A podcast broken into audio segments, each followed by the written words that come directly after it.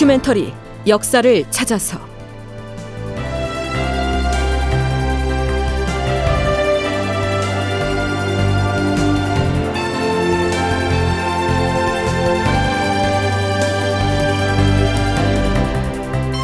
제 1203편 파천을 끝내고 환도하다. 극본 이상락 연출 황영선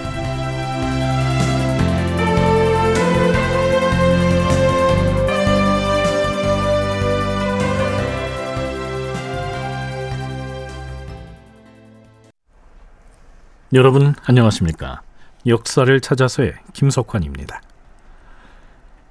이괄이 이끄는 반란군은 불시에 바람의 방향이 바뀌어서 역풍을 맞은 데다 안현 고개를 점령하고 있던 관군의 파상 공격에 그만 혼비백산하고 맙니다.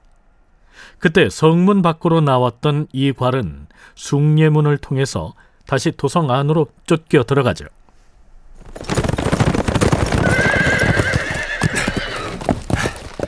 반역수의 이괄이 지금 막 숭례문을 통해서 다시 도성 안으로 들어갔어요. 빨리 쫓아가서 놈의 목을 칩시다. 정충신이 이렇게 재촉을 하는데요. 그러나 이 귀의 아들 이시백은 이렇게 대꾸합니다. 장군, 이제 승패는 갈렸습니다. 우리가 이겼어요. 이괄은 곧 우리 군사들에 의해 사로잡힐 것입니다. 우리가 애써 부하들의 공을 빼앗을 필요는 없지 않겠습니까? 아, 역시 그렇군요. 부하의 공을 우리가 차지할 필요는 없지요. 역시 공의 도량은 다른 사람이 미치지 못할 바요. 자, 그럼 다시 도성 안으로 들어간 이 괄과 한명년은 어떻게 됐을까요? 지금 숭림문 밖에는 관군이 진을 치고 있는데 도성을 빠져나갈 방도가 달리 없겠어. 도성을 탈출할 통로가 한 군데 있긴 합니다. 수금은 수금문 쪽으로 나갑시다. 자, 어서 수구문으로 가자.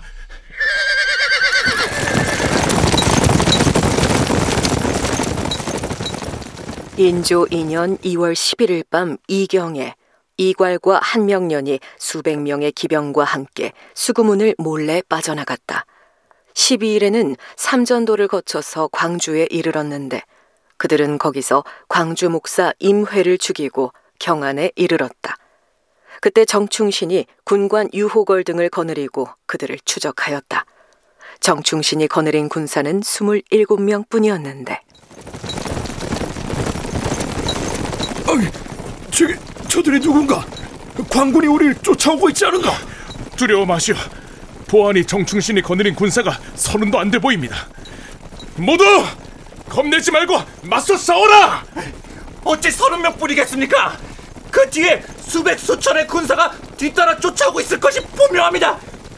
나는 내 살길 찾아 떠나겠어.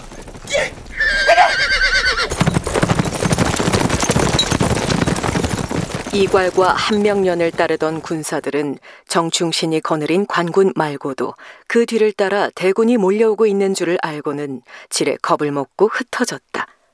정충신 일행은 이천의 묵방리 근처에 이르러 군막을 치고 주둔하고 있었는데 그날 밤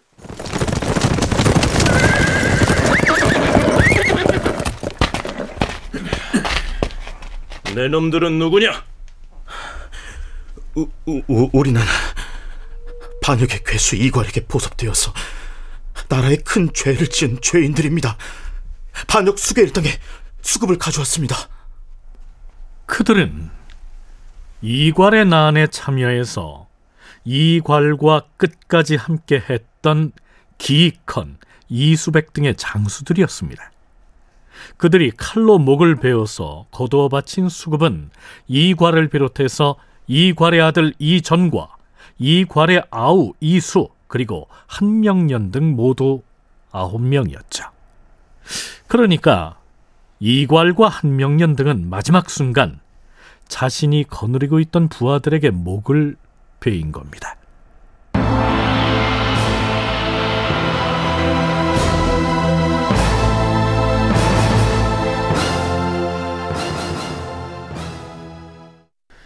그리고 그 밖에 또 한 사람, 그 행방이 궁금한 인물이 있죠.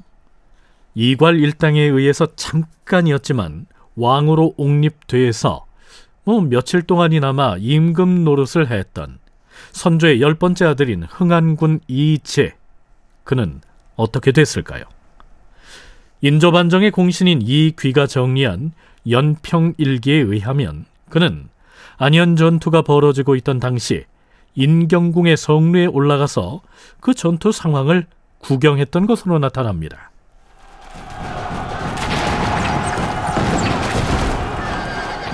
흥안군 이재는 성루에 올라가서 양측이 싸우는 모습을 바라보았다. 그런데 얼마 뒤 이괄의 군사가 패하여 모두 흩어지자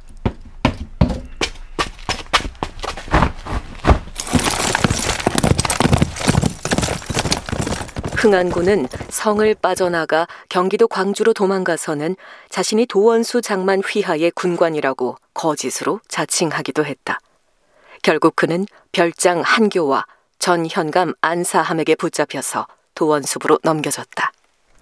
자, 그런데요. 도원수 장만은 그가 아무리 대역 죄인이긴 해도 선조의 자제였기 때문에 마음대로 처리할 수는 없다고 생각했던 모양입니다.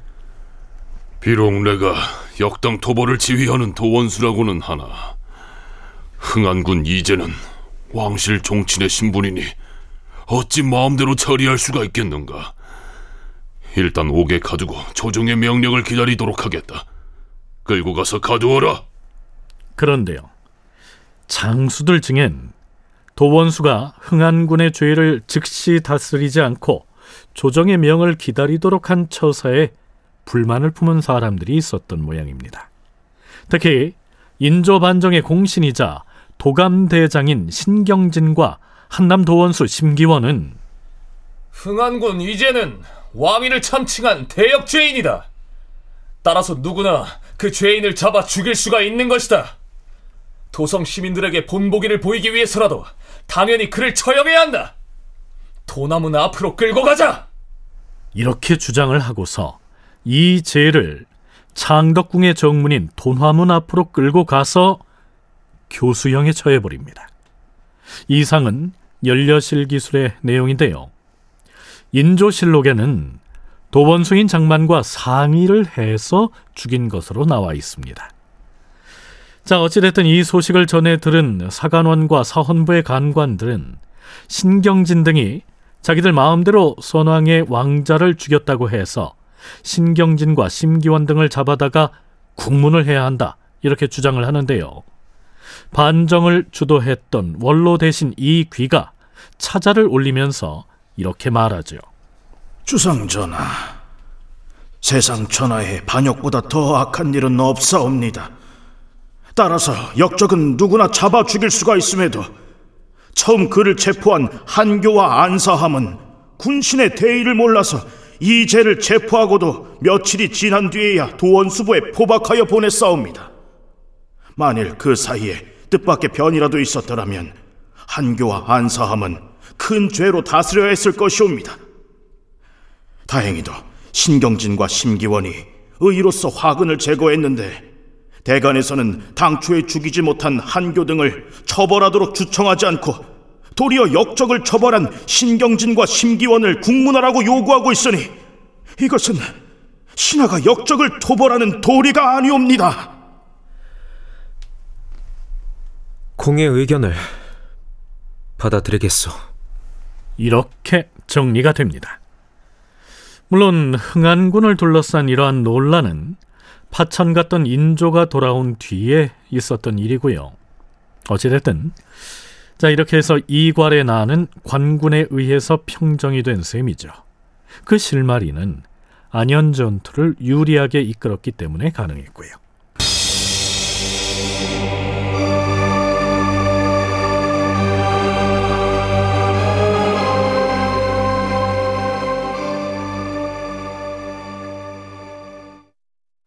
자, 그렇다면 그 사이 공주로 파천하고 있는 인조 일행의 움직임은 어땠는지 좀 살펴볼까요?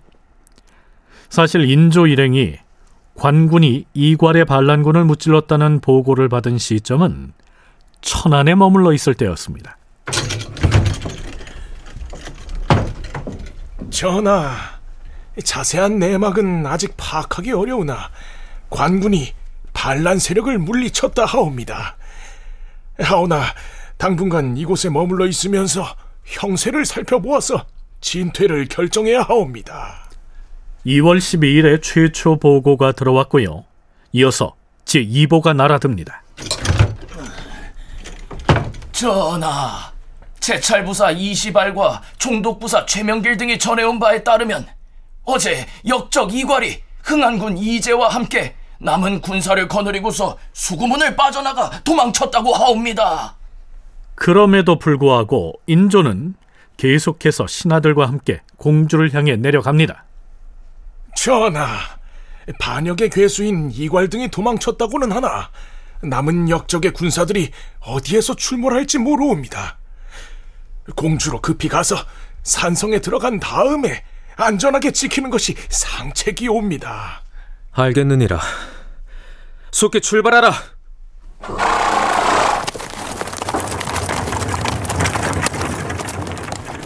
인조의 어가 행렬이 공주 광정리의 광정창에 도착했을 때 반가운 사람을 만나죠.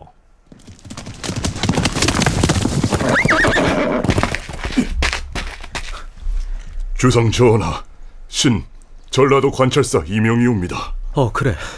그러면 군사를 거느리고 왔는가? 그러하옵니다. 급한 대로 군사 2천을 거느리고 왔사옵니다. 잘 되었구나. 이제는 걱정을 다소 내려놓을 수 있게 되었도다. 그 이천의 군사로 어가를 호위하게 하라. 예, 주상 전하. 아마도 인조는 혹시라도 반란군의 잔당이 어가를 추격해서 공격하지는 않을까 걱정을 했던 것 같은데요. 우선은 2천 정도의 호위병이 생겼으니까 뭐 그만 해도 일단 안심이 됐던 모양입니다. 뿐만 아니라 어가 행렬이 금강을 건널 무렵엔 부근 고을 유생 100여 명이 나루터에 나와서 임금을 맞이하지요. 그리고 드디어 공주의 공산성으로 들어갑니다.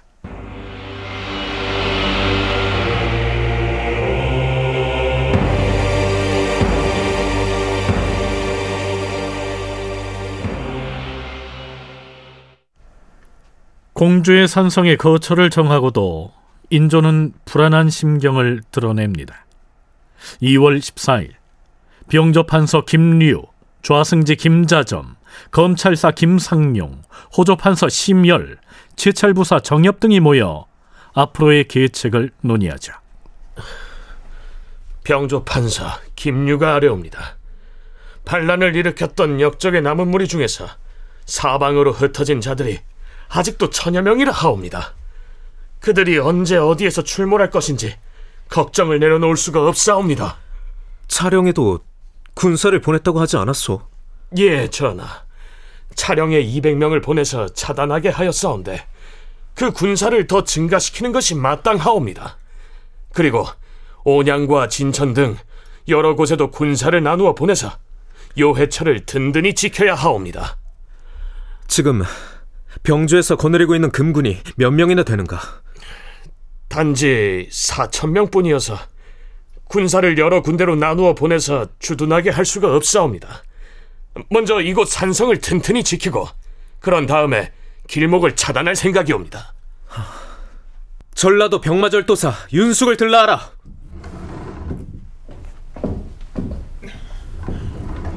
부르셨사옵니까, 전하?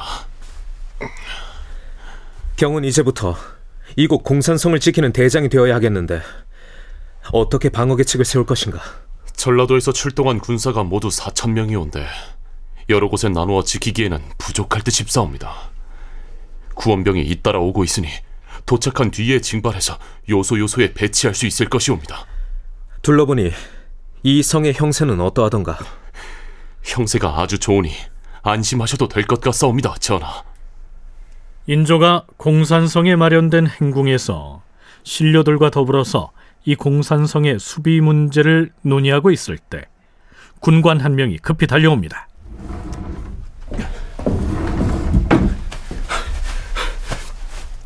전하, 신은 신경지 대장이 보낸 군관이 옵니다.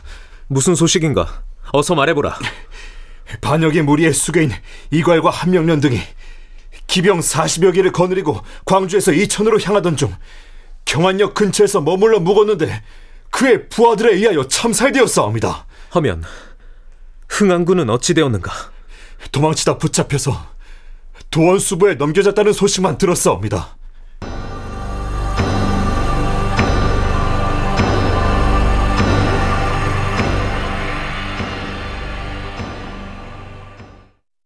그리고 드디어 15일 이괄과 반란을 주도했던 우두머리들의 수급, 즉 목이 잘린 머리들이 공주에 도착합니다. 그제서야 인조는 신변의 불안감을 떨쳐버릴 수 있었던 것 같습니다. 이제 여러 도에서 올라온 군사들은 모두 해산할 터이니 각자 자기 고장으로 돌아가서 직분에 충실하라. 그리고 좌의정 윤방은 과인에 앞서 미리 서울에 올라가서 어지러운 상황을 정리하도록 전하라. 자, 그런데요. 연려실기술엔 좌의정 윤방이 서울에 미리 올라가서 한 일들 중에서 이런 내용도 기사로 올려놓고 있습니다. 좌의정 윤방은 서울에 들어가서 백성들이 반란군과 서로 내통한 문서들을 모두 거두어서 모조리 불살라 버렸다. 왜 그랬을까요? 이괄이 지휘하는 반란군 무리가 도성을 점령하고서 뭐 나름으론 국왕도 옹립하는 등 조정을 꾸리지 않았습니까? 그런데 그때 그들에게 회유당하거나 혹은 자발적으로 협조했던 사람이 무수히 많았을 것이고 그런 것들을 모두 다 문제 삼다 보면 한바탕 피바람이 일겠죠. 그래서 윤방은 관련 문서들을 일부러 모두 다 소각해버린 것입니다.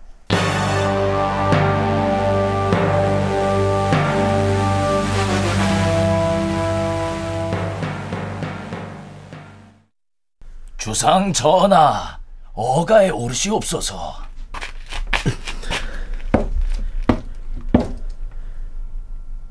가자.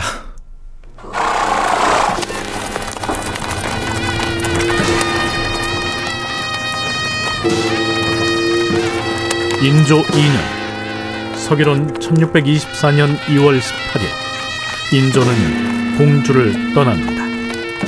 그리고 천안의 직산을 거쳐 수원과 과천을 경유해 22일에 다시 도성에 들어가죠. 조선시대의 문신 김시양의 문집 하담록엔 정충신에 관한 다음과 같은 기사가 실려 있습니다. 자네 어디 가는 길인가? 오늘 주상 전하께서 환도하시는 날이잖은가. 나도 전화를 맞이하러 한강 나루에 가는 중일세. 자, 어서 가세요. 도원수 장만이 여러 장수들에게 알리기를 모두 한강나루에 나아가서 임금의 행차가 당도하기를 기다렸다가 모두 절을 하여 맞이하도록 하였다. 그런데 정충신만은 달랐다. 나는 서북 변경에서 군사를 거느리던 신하로서 역적의 목을 빨리 베지 못하여 끝내 임금의 행차가 파천을 하게 만들었으니 큰 죄를 지었다. 그런 내가 무슨 공을 세운 것처럼 어찌 강가에 나아가 임금을 맞이할 수 있겠는가? 나는 다시 임진 평안도 안주로 돌아가서 안주 목사의 직임을 수행하면서 임금의 처분을 기다릴 뿐이다.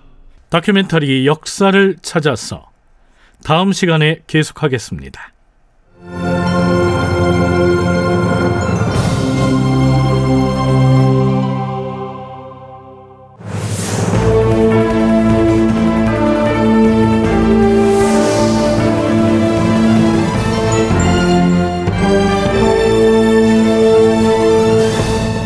다큐멘터리 역사를 찾아서 제 1203편 파천을 끝내고 환도하다 이상락 극본 황영선 연출로 보내드렸습니다.